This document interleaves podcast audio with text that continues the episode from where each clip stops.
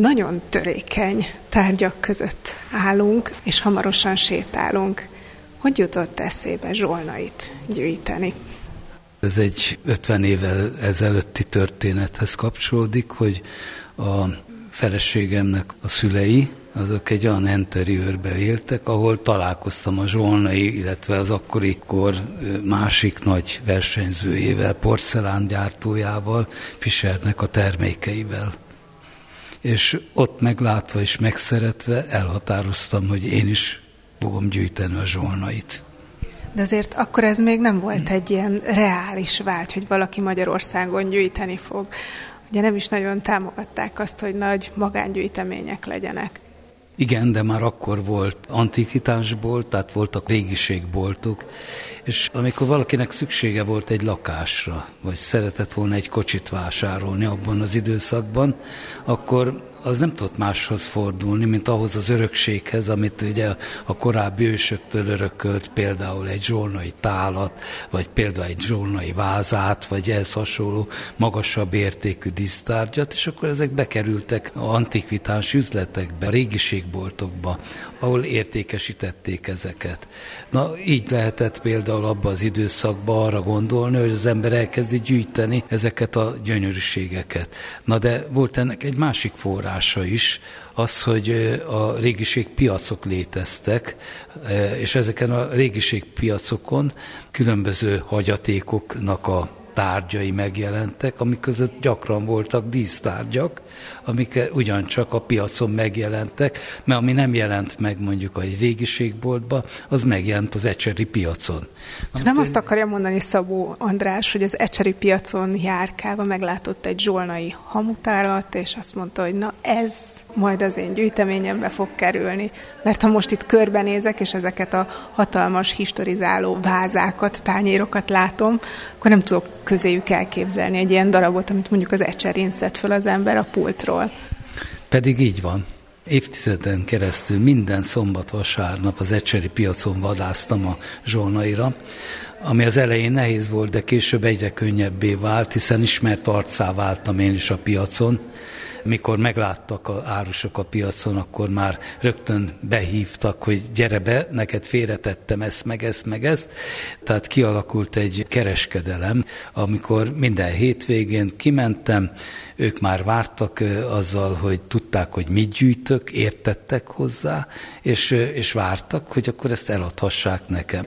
Én meg persze hatalmas alkudozásokba kezdtem, és hát a gyűjteményemnek egy jó része az abból származik, amit az ecseri piacon vásároltam, milyen körülmények között. Aztán persze később ez, ez megváltozott, részben azért, mert a világ is megváltozott, részben azért, mert az én anyagi körülményeim is megváltoztak, és akkor már más forrásokból sikerült a gyűjteményt növelni. Na, hogy egy kontraszttal indítsuk ezt a beszélgetést, ez a hatalmas váza, amely két méter, lehet, hogy több mint két méter magas. Ez hogy került az ön birtokába? És egy kicsit mutassa is be, hogy láthathassuk a hallgatóknak, hogy mi ez, amiről beszélgetünk. Hát ez valóban egy két méteres váza, ami három részből áll. Durván ugye egyharmad, egyharmad részből áll. Az alsó része terebélyes, lehet látni a motivumokat, ezeket az alsó kék motivumokat, amik ilyen elefánt ormány alakúak, ami körbeveszi ugye az egészet, majd ezen nyugszik egy ilyen tojás alakú, nagyon szép középső rész, majd annak a tetejére illeszkedik a felső rész, ami ilyen koronás kialakítású. Na most ez a darab, ez, ez a ezernyolcszázhetvennyolcas évben készült, vagy akörül készült. Az ismereteink szerint hat darabot készítettek belőle, amiből kettő a újonnan megépített Gellért-szállónak a aulájába került, tehát a báltermi részébe került, mégpedig a terem végébe, és a mi ismereteik szerint a mi darabunk az egyik darab, ami a Gellért-szállóba volt. Na most az volt a kérdés, hogy hogy került ez hozzám. Az előbb arról beszéltem, hogy a kezdeti időszakban a piacon szerezte be az ember ugye azokat a műtárgyakat, amiket gyűjtött. A későbbiek folyamán a rendszerváltást követően meg megszülettek az árverező házak.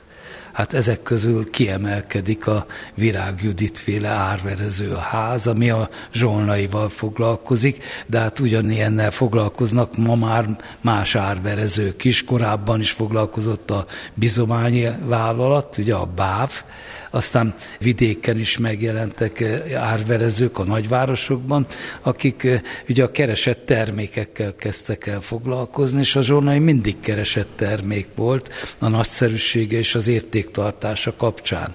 Na most ez a darab, ez a Virág Juditték árverezésén került hozzá, mégpedig nagyon nagy harccal.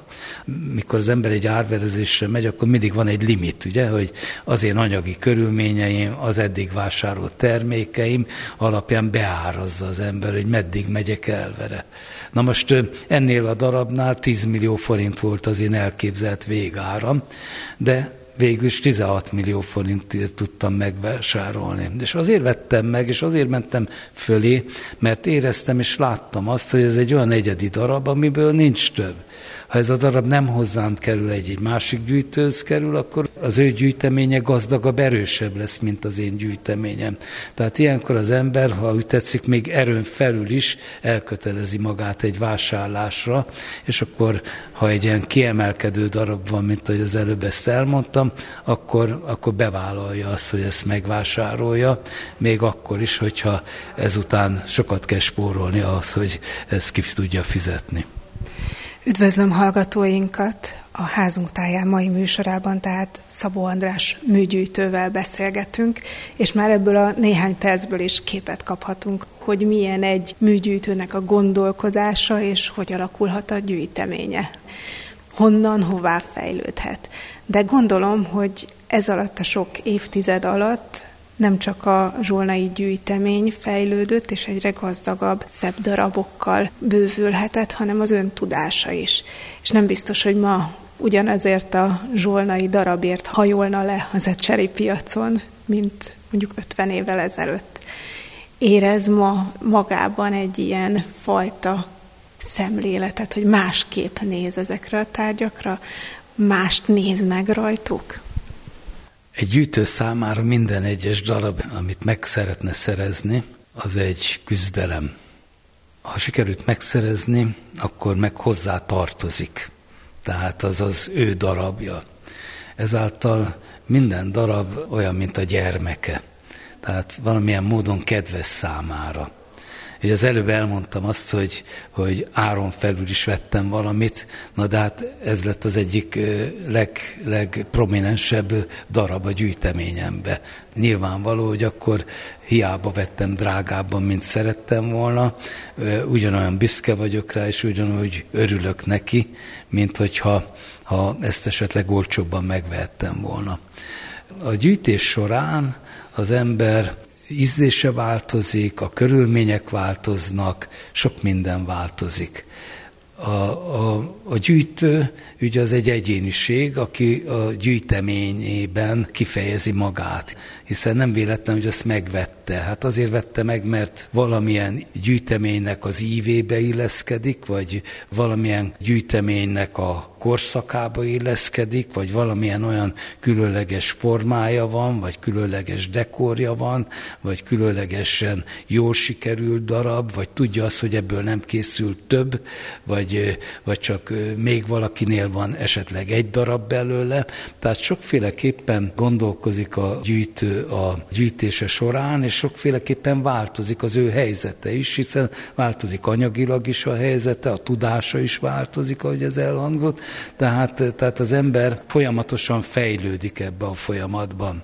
A gyűjtemény attól lesz értékes, hogyha más számára is van üzenete, ha más számára is egyfajta tudást közvetít, egyfajta kultúrát ad, élményt ad, ami kötni tud valamihez, esetleg személyes élményt szerez vele kapcsolatba. Tehát azt gondolom, hogy, hogy a, a gyűjtemény kialakítása az egy nagyon fontos dolog, és még fontosabb talán az, hogy ez a gyűjtemény ez ne csak a saját élvezetét szolgálja, hanem azt is, hogy megadja azt a lehetőséget, hogy, hogy ezt mások számára is bemutassa. Továbbra is a házunk táján hallják, melyben ma Szabó András gyűjtővel beszélgetünk. Itt vagyunk a bemutatásnak a helyszínén, és talán mondhatjuk, ez a gyűjteménynek a koronája, amit most itt láthatunk, nem csak a tárgyak, amelyek nyilván a legszebbek, hanem az épület, ahol vagyunk. És ez sem kicsinség, hogyha valakinek egy ilyen páratlan gyűjteménye van, akkor nem a saját házában őrizgeti, vagy nem zárja be most itt a fasorban a kaput, és sétálgat a saját tereiben a gyűjtemények között, hanem kinyitotta a kapukat, és beléphetünk mi is. Tehát hol vagyunk mi most, és miért pont ide hozta ezt a gyűjteményt? A Városligeti fasor negyvenhét szám alatt vagyunk, Kőrösy Albert által tervezett, saját villájában vagyunk. Sokáig itt volt a Rezonátor Kft-nek, amit én harmincöt évvel ezelőtt alapítottam, a cég központja, és egy olyan huszonöt évvel ezelőtt, mikor megvásároltuk, akkor elhatároztam, hogy ezt az épületet megkutatom, és megpróbálom ezt az eredeti állapotába visszaállítani. Ez több lépcsőben meg is valósult. Ennek a villának a felújításához azt tudtuk bázisként használni, amit ezerkilencszáznégyben a bécsi kiadó az európai szecesszióról bemutatott. És ebbe a könyvbe, a budapesti szecessziónak a ismertetése, ez az épület volt. Ennek az épületnek a, a fő homlokzatáról a fotót ott találtuk meg. Ott lehetett meglátni azt, hogy milyen is volt ez eredetileg, hiszen a második világháborúban kapott egy bombatalálatot, és az épületnek a fő homlokzata az megsérült. Ezt a háború után egy lebutított formába hozták rendbe, de egy szép formát alakítottak ki, de azért nem volt köze ahhoz, ahogy ezt Kőrösy Albert megálmodta. És én elhatároztam azt, hogy ha ezt meg tudom vásárolni, akkor én ezt megpróbálom újból megvalósítani, mint annak idején Kőrösy Albert megvalósított. Ezt megépítettük, megvalósítottuk, és bennem kialakult egy olyan elképzelés, hogy milyen jó lenne, hogyha ebbe a villaépületbe egy ilyen kulturális központot lehetne kialakítani. Tehát cégközpont az mindenütt lehet tulajdonképpen. Iroda az, az nem kívánja ezt a környezetet, de a kultúra, a művelődésnek a, a helye, az milyen jó lenne, hogyha itt lehetne. És akkor körülbelül egy olyan nyolc évvel ezelőtt én életre hívtam a alsó részen, a földszinti részben kialakított terekben egy szalonprogramot. A szalonprogramot mi Kőrösy Szalonnak neveztük el, és ebbe a szalonprogramba évente egy olyan tizenkettő-tizenöt alkalommal különböző kulturális rendezvényeket hoztunk létre. Például a Vásáry Tamás, világhírű karmester, zongorista, az itt hozta létre azt a jó szándékú és támogató alapítványát, ami állami gondozott gyerekeknek a támogatását célozta meg, ami abból állt, hogy létrehoztunk egy estet, ami estnek az alkalmával ő például beszélgetett a barátaival, vagy zenélt a barátaival, és a bevételt azt pedig felajánlottuk az alapítványnak, hogy ezzel támogassuk a rászoruló gyerekeket. És számtalan ilyen jótékonysági programot valósítottunk meg, de számtalan olyan programot, amit a magunk szórakozására találtunk ki, például a saját gyűjteményünknek a bemutatását, hiszen nem csak a Zsolnay gyűjteményünk van, hanem Egry Józsefnek a képeit is gyűjtjük, és azt is kiállítottuk már, de számtalanszor volt olyan, hogy, hogy más gyűjtőnek a, a képeit itt kiállítottuk, és azt mutattuk be. Tehetséges fiataloknak biztosítottunk itt helyet arra, hogy feléphessenek, és, és ötven-hetven fős hallgatóság előtt előadhassák a művészetüket, hogy utána beszélgethessenek a hallgatókkal. A hallgatóknak megadtuk azt a lehetőséget, hogy, hogy az előadókkal megismerkedhessenek, és személyes beszélgetéseket folytathassanak. Nem csak Vásáry Tamást, Márcsai Páttól Hegedűs Gézáig, nagyon sok kiváló embert lehetett megismerni itt az előadásaink során. És akkor ez fölidézi azt a szalon hangulatot, amely lehet, hogy még a tulajdonosoknak, az építetőnek az idejében is lehetett itt, hiszen valamikor egy művelt polgárnak vagy egy nemesnek a szalonjában pont így volt jelen a kultúra, és voltak ilyen kulturális események, kiállítások, koncertek, amire nyilván akkor a barátait hívta meg. Igen, valami olyan hangulatot próbáltunk visszahozni, amiről ön is beszél. Kőrösy Albert idejében nyilván ez így volt, hiszen itt nem csak a, a családja élt, hanem ez volt a munkahelyük is, a, az építés stúdiójuk is, tehát itt nagyon sok építéssel vettek részt abba a hatalmas munkába, ami a kiegyezés utáni Magyarországon Budapest létrejöttével is létrejött. Nyilván ez is egy ilyen kulturális közösségé és helyé vált az ő villája. Hát ezt idézi vissza az, amit mi elkezdtünk, ahogy mondtam, egy olyan nyolc-tíz évvel ezelőtt. Az a hangulata, hogy belépünk a Városligeti fasorból, és fölnézünk a homlokzatra, amelyen gyönyörűséges ablakokat látunk, amelyek mint egy pávattól szerűen nyílnak ki, és az ablak alján egyébként látjuk azokat a pávás díszeket, amelyek ugye a szecesszió által is olyan kedveltek voltak. Megelőlegezi számunkra ezt a gyűjteményt is, hiszen a zsolnai gyárnak a szecesszió az egy nagyon jelentős korszaka. De az a szoba, ahol most mi állunk, szintén megelőlegezi ezt a nagyon fontos korszakot, amelyet a szecesszió jelentett a zsolnai gyárnak a történetében, hiszen most historikus tárgyak vesznek minket körül, és az a tudás és az a tapasztalat, amely ezeket a tárgyakat jellemzi, nem nélkülözhető ahhoz, hogy kialakuljon az a szecessziós művészet, amely pedig a földszinten látható. Hogyan született ez az egész meg? Talán a zsolnai családnak a története is fontos, hogy itt elhangozzon, hiszen ez egy annyira családi gyár, egy annyira családi művészet, hogy mindegyikük hozzáadott valamit, és az egész úgy élhetett, úgy fejlődhetett, hogy elkötelezetten a tehetségüket adták a zsolnaiak újabb és újabb nemzedékei ehhez, amit itt látunk. A kiállítás is ezt akarja bemutatni egyébként, hogy a tizenkilencedik század utolsó negyed évszázadában, amikor Zsolnay Vilmoshoz került a agyak cserépgyár, agyak csőgyár, akkor ő elhatározta, hogy megpróbál ebből egy, egy sikeres termelői tevékenységet kialakítani. A nagyon tehetséges lányait is bevonta ebbe a munkába.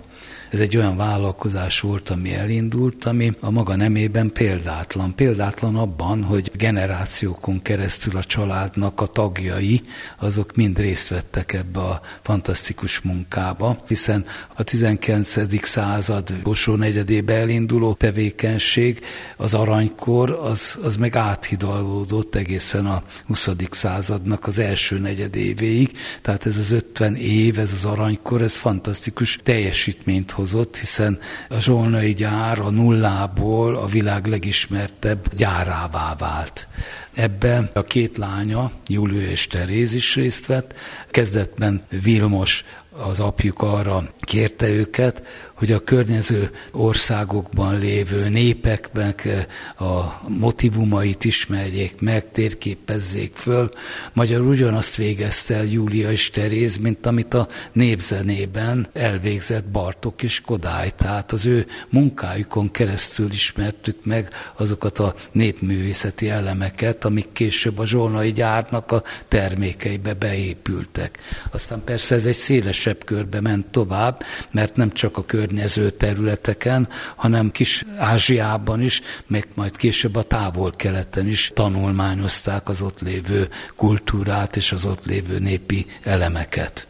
Zsolnay Vilmos pécsi születésű ifjúként maga is a művészeti pályák felé kacsingatott, de a család úgy döntött, hogy neki a gazdasággal kell foglalkozni, és azt is látjuk, hogy milyen jó, hogy a gazdasági tudása a zsolnai gyárnak egy jelentős korszakában megteremtette azt az alapot, hogy amit most mi látunk, azt a világ minden pontján kiállíthassa és bemutathassa. De ez a kulturális, ez a művészeti tehetség, ez nyilván a lányaira is hatott, ők is örökölték, és ők is ezt az ízlést láthatták maguk körül. De vajon kötelező volt a zsolnaiaknak úgy élni, olyan hivatást választani, olyan tanulmányokat folytatni, olyan férjet választani, amely ezt a gyárat szolgálta? Tehát ez egy ilyen fegyelmezett család volt, ahol mindenki beállt a sorba, hogy a zsolnai ilyen nagy lehessen. Igen, a lányoknak a férje, a gyárban dolgoztak, ugye, Juliának a, a férje Sikorski, Teréznek a férje Mattyasovszky, aztán generációkon keresztül ugyanúgy a, a gyárban dolgoztak, és a gyárért dolgoztak együtt. Azért ehhez kellett egy, egy Zsolnay Vilmos, aki egy kőkemény kutató és, és példamutató ember volt, aki a saját munkájával mutatott olyan fegyelmet és példát, és követelte meg a környezetétől, ami magába hordozta azt, hogy, hogy ez egy sikertörténet legyen, mint a gyárban dolgozó kollektívának, mint pedig a családnak. És amikor a Miklósnak a munkájáról beszélünk, hogy ő nem a, a művészeti területen dolgozott, akkor... Ő volt Zsolnay Vilmosnak a fia, Miklós. Így van, Zsolnay Miklósról beszélünk, akkor meg azt kell tudni, hogy ott egy, egy zseniális üzletember volt, aki meg az egész életét a, a gyárnak a sikeréért működtette, és tényleg fantasztikus kapcsolati rendszert épített ki. A zsolnai gyár az egy ilyen művészeti központtá vált, mert ugye szerencsés időszak volt a kiegyezés utáni fellendülési időszak, az a négy évtized, amit mi ugyancsak aranykornak nevezünk, mert ebben az aranykorban épült meg Budapest, ami meg minden ikonikus épülete Zsolnaival díszített, vagy Zsolnaihoz köze van.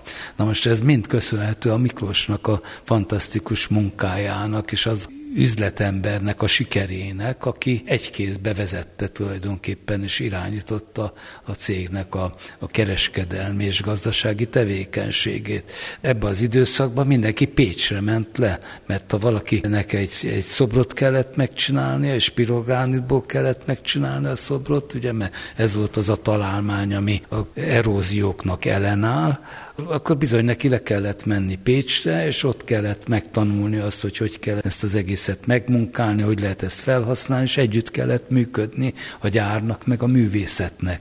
És ebből egy művészeti élet alakult ki a gyárban, ahol a siker az egy közös sikerré vált, amikor a, a gyár, a gyárban dolgozó kollektíva, és a megrendelő részéről, meg a kivitelező részéről megjelent együttesen az a tudás, ami ezeket a budapesti remek műveket például létrehozta.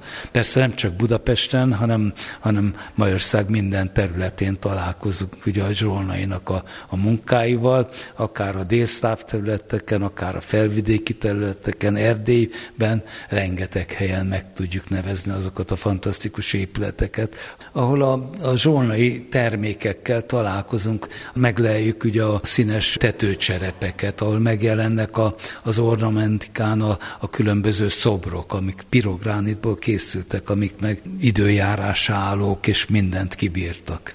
Továbbra is a házunk táján hallják, melyben ma Szabó András gyűjtővel beszélgetünk, itt a zsolnai gyűjteményében. Most már nagyon sokat beszéltünk a zsolnai gyárról, mely azért nem nélkülözhető alapja a beszélgetésünknek, de az is kiderült, hogy a gyűjteményt véletlenek is szolgálják, és a gyűjtőt véletlenek is segítik. Az is egy véletlen volt, hogy megtalálták azt a kötetet, amely ezerkilencszáznégyben jelent meg, és az európai szecessziót mutatta be, és amelyen a magyar szecessziót egy hatalmas képpel, ennek a gyönyörű villának a képével jellemezték.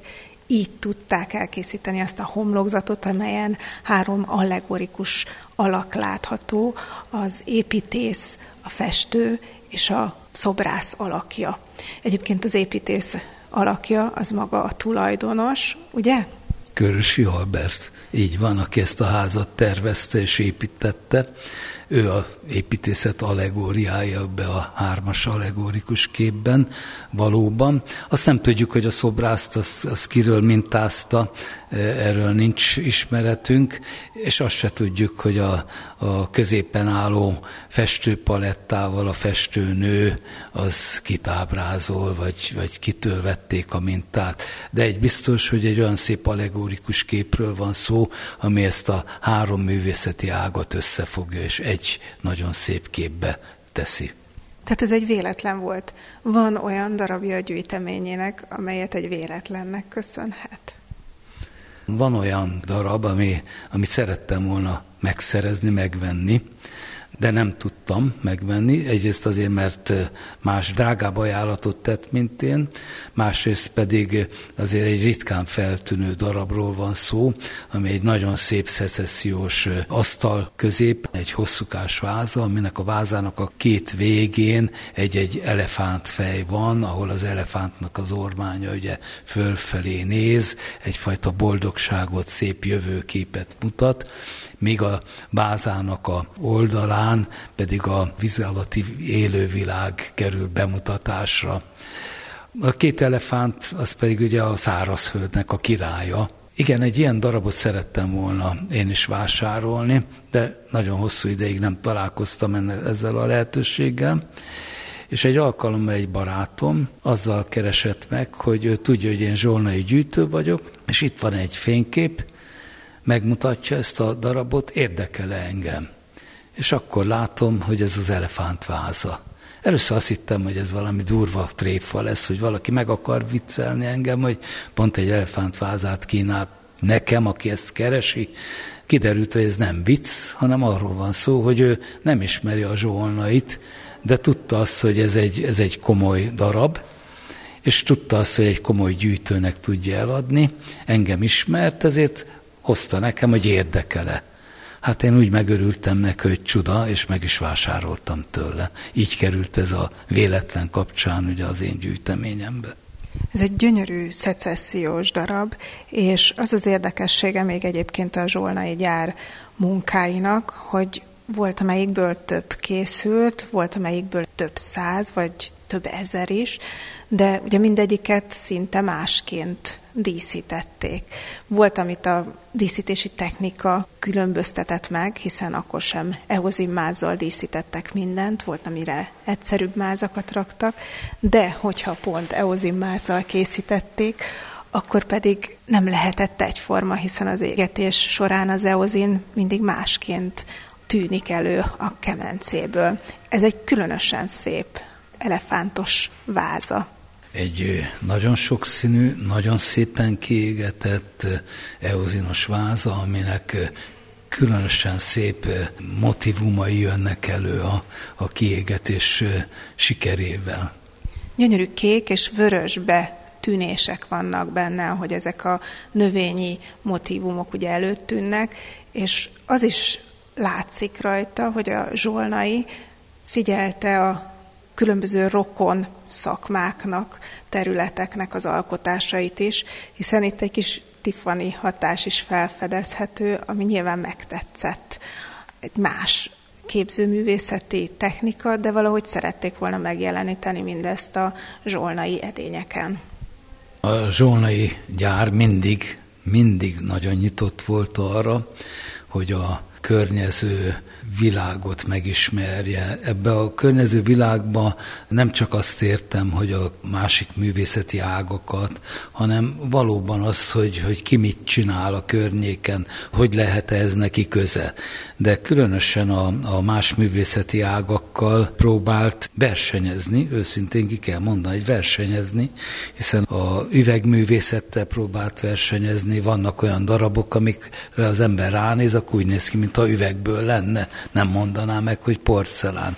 Vannak olyan tárgyak, amik meg úgy néznek ki, mintha elefántcsontból faragták volna, miközben ezek nem elefántcsont darabok, hanem porcelánból vannak. Tehát ők mindig figyelték azt, hogy mások milyen újdonságokkal jelennek meg a piacon, és ők a saját maguk technikájával, tudásával próbáltak ebbe versenyre kelni. A Zsolnay akkor nem csak az agyag edényeivel, a porcelán szépségű, díszítettségű agyag edényeivel vált ki, hanem ezek szerint valóban porcelánt gyártottak? Fajansz porcelán gyártott. A fajansz porcelán azzal a tulajdonsággal bír, amivel a porcelán bír, tehát nem engedi át a, a vizet és a nedvességet, szembe a fajanszal, ami átengedi. Hogyha egy fajanszedénybe vizet teszünk, akkor az, az, és letesszük egy üveglapra, akkor lehet látni, hogy, hogy megjelenik a víz egy-két nappal a lerakás után. A porcelán edényben ez nem látszik, mert a porcelán az abszolút szigetelt, tehát vízzáró, és ez azért jön létre, mert különböző hőmérsékleten égetik ki, meg különböző adalékanyagokat adnak az agyakhoz. A fajansznak a kiégetési hőmérséklete az több száz fokkal alacsonyabb, mint a porceláné. Ezáltal a fajansznak a tömítettsége az egy sokkal lazább tömítettségű. A porcelánét magasabb hőmérsékleten égették ki, és ezáltal egy sokkal zártabb, tömörebb anyag jön létre, mint a, a fajansz. A fajansz porcelán az a Zsolnay Vilmosnak a találmánya, ami azért nagyon jelentős, mert olcsóbbá tette a jobb minőségű terméket azzal, hogy alacsonyabb hőmérsékleten lehetett kiégetni, mondjuk, mint a porcelán, de a porcelánnal vetekedő fizikai tulajdonsága volt a terméknek. Hiszen a fajanszot azt nem lehetne így festeni, mint amit ezeken a tálakon is látunk. Arra kérem most Szabó Andrást, hogy sétáljunk át egy másik szobába, és hogyha itt kilépünk az emeleten, akkor a galérián egyébként vethetünk egy pillantást arra a Róth Miksa műre, az ő általa tervezett üvegablakra, amely csodálatos módon megmaradt, és amely ennek a villának az ékessége. Megmaradt, de megsérült a háborúban, és a háború után, amikor rendbe hozták, akkor nem volt meg az a tudás, vagy az az igény, hogy megpróbálják az eredeti állapotba visszahozni. Ezért ezt úgy hidalták át, hogy ezekből a rücskös felületi ipari üvegekből kivágták ugye a hiányzó darabokat, és megfestették azzal a színnel, ami hasonlított arra, mint amilyen eredetileg volt. Akkor, amikor mi megvásároltuk ezt az épületet, akkor ezt is rendbe hoztuk, mégpedig oly módon, hogy ugye ennek a nagy ablaknak, aminek a mérete, most a legnagyobb méreteit mondom, az körülbelül egy olyan hét-nyolc méter magas és négy méter szélességű, hogy ezen az ablakon kiszedtük az összes mozaikot, mert mozaikos ugye az egész kép, és az egész rendszert, ablakrendszert tartó ólom tartókat, azokat mind újból megerősítettük, és úgy helyeztük vissza a mozaik képet eredeti állapotára, hogy azokat a festett hiányzó darabokat, amiket az előbb említettem, azt már egy anyagában színezett darabbal pótoltuk. Gyönyörű virágmotívumokra, boltív alatti harmada gránátarmás díszítésű, de napraforgók és íriszek is láthatók, gyönyörűek. Ahogy most belépünk a következő szobába, pedig szintén egy ilyen ólomüveg díszítésű üveggel találkozhatunk, hiszen a ez az ajtó is ólomüvegberakásos. Méghozzá a tetején nem is csak ilyen növényi motívumok láthatók, a felső harmadban egy-egy képet helyeztek el, egy könyvnyomtatással kapcsolatos képpár látható itt. Igen, mert a háború után itt a játékkártyagyár és offset nyomda működött, és annak idején a nyomdának a, a rendbehozatala kapcsán, mert a nyomda is ugye ezért ezen igyekezett minél több dolgot megmenteni, belekerült ez a két nyomdászkép ebbe a szecessziós díszítésbe. Tehát ez nem az eredeti, de ez annak hangulatában készült el. Hangulatában, meg tulajdonképpen úgy együtt él ezzel a szecessziós betéttel, úgyhogy nem akkor készült, de mégis szépen illeszkedik hozzá. Akár csak azok a csillárok, amelyek nyilván mai tervezőknek a munkái, de nagyon jól illenek a szecessziós környezethez. A kiállító terekben lévő folyondáros, részszínű karnisok, apró gyöngyvirág formájú búrákkal szintén nagyon illeszkednek, de ezek a hatalmas habfelhő formájú csillárok, amelyek pedig a lépcsőházat megvilágítják, más stílussal, elkülönülve a szecessziótól, kontrasztosan, de kiszolgálják az eredeti stílust. Mintha nem volt meg a belső enteriőről semmink, semmiféle információnk, nem akartuk a Kőrösynek más épületeiből átvenni azokat a motívumokat, amik ott voltak. Úgy döntöttük, hogy ezt egy modernebb, egy, egy levegősebb, egy szabadabb stílusba próbáljuk meg a saját ízlésünk szerint úgy kialakítani, hogy azért ez, ez mégiscsak egy beszélő viszonyban maradjon ugye a, a Kőrösy által létrehozott külcsinnel is, úgyhogy az szinte felhő alakú világítókat, amik itt láthatók, ezek, ezek emlékeztetnek arra a külső díszítésre, arra a könnyű, szép kis külső díszítésre, amit egyébként a ablakok körül, meg egyéb helyen használt a Kőrösy, de azért ezt lehet látni, hogy ez egy modern, mai kornak megfelelő díszítés. Befejezésképpen azt kérem, hogy itt mutasson be nekem két darabot. Úgy tudom, hogy ebben a szobában találjuk az első Zsolnayt, amit megvásárolt. Igen. Itt látható az a mosdótál, amit nagyon szép díszítéssel tudtam megvásárolni, hiszen lehet látni ezt a tűzmadár díszítést, amilyen torzószerűen az egész lavort beborítja. Ez Klein Arminnak, aki egy nagyon tehetséges fiatal tervezője volt a zsolnay gyárnak a munkája, és nekem sikerült ezt mintegy ötven évvel ezelőtt megvásárolni. És ezek szerint ő kedvencévé vált, hiszen itt látunk több munkát is tőle. Igen, kedvencé vált, mert hát az első szerelem az mindig kedves marad az embernek. Ez volt az első zsolnay darab, amit én saját pénzemből vásároltam. És rá az jellemző, hogy nem annyira a magyaros szecesszió hangulatában tervezett, hanem egy antik, illetve a német meseirodalomból ismerős hangulat látható az ő tányérjain, mindegyik figurális, és ha jól tudom, ön is a figuralitást kedveli a zsolnayban. Tehát szeret olyan zsolnayakat gyűjteni, akár a szecesszióból is, amelyek valamilyen figurával díszítettek. Igen, mert én úgy gondolom, hogy ebbe a művészetbe ez egy fejlődési folyamat, hogy először a kezdet-kezdetén ezek a porcelánok, dísztárgyak, ezek olyan felületek voltak, amiken simák voltak, aztán később ugye a fajansz porcelánnak a megjelenésével már, ha végighúzza az ember a kezét a porcelán felületén, akkor érzi azt, hogy itt van már a motivumnak egy kiemelkedése. Tehát, hogy, hogy ha úgy tetszik, mai szóval fogalmazva, három dé-sé válik, tehát kiemelkedik a síkból.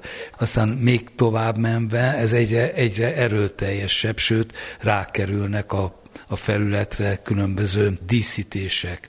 Majd, ahogy fejlődik ugye a, a díszítény, úgy egyre figurálisabbá válik, hiszen itt lehet látni, ahogy megjelennek a különböző figurák a, a dísztárgyakon, mint például az itt lévő madarak, vagy később az itt lévő kis szörnyfigurák, úgyhogy egyre figurálisabbá válik, majd még a szecessziós időszakban pedig megjelennek az önálló szoborfigurák, ugye, amik porcelán szobrok.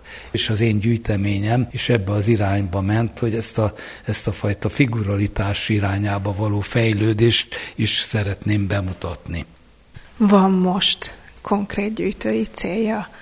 Hát mindig van, egy gyűjtőnek mindig vannak céljai. Hát természetesen ugye ennek a gyűjteménynek a bemutatásával, létrehozásával jobban láthatóvá vált nekem is az, hogy, hogy mi az, amit érdemes még a gyűjteménynek a gazdagítása érdekében megszerezni, és nyilván az a, az a cél, hogy ezt megpróbáljam teljesíteni is. Köszönöm szépen Szabó Andrásnak a beszélgetést.